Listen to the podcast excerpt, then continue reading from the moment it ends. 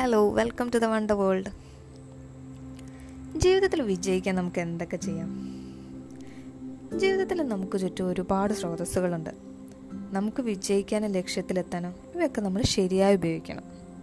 എന്നാൽ പലപ്പോഴും ഇതൊക്കെ തിരിച്ചറിയാനും ഉപയോഗപ്പെടുത്താനും നമുക്ക് സാധിക്കാതെ പോകുന്നു. ഒരു കഥ പറയാം. ഒരച്ഛനും കുട്ടിയും കൂടെ നടന്നു പോകുമ്പോൾ ഒരു ആപ്പിൾ മരം കണ്ടു. അതിലൊരു ആപ്പിൾ തൂങ്ങി നിൽക്കുന്നത് ഈ കുട്ടി കണ്ടു. അവൻ അച്ഛനോട് പറയും എനിക്കത് പറിച്ചാൽ കൊള്ളാമെന്നുണ്ട്. ഞാനൊന്ന് ശ്രമിച്ചു നോക്കട്ടെ. അച്ഛൻ പറയും നീ ശ്രമിച്ചു നോക്ക. അവനത് പറിക്കാൻ വേണ്ടി ചാടി. പക്ഷെ അവന് കിട്ടിയില്ല. അച്ഛൻ പറഞ്ഞു നീ ഒന്നുകൂടി ശ്രമിച്ചു നോക്ക. അവൻ വീണ്ടും ചാടി. അവന് കിട്ടിയില്ല.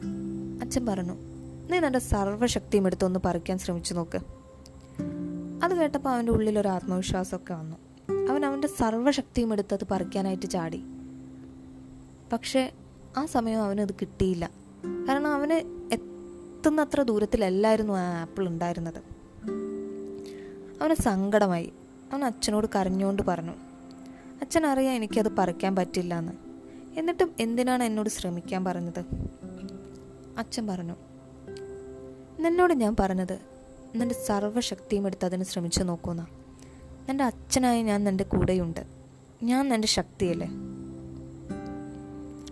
നമ്മളും ഇങ്ങനെയാണ്.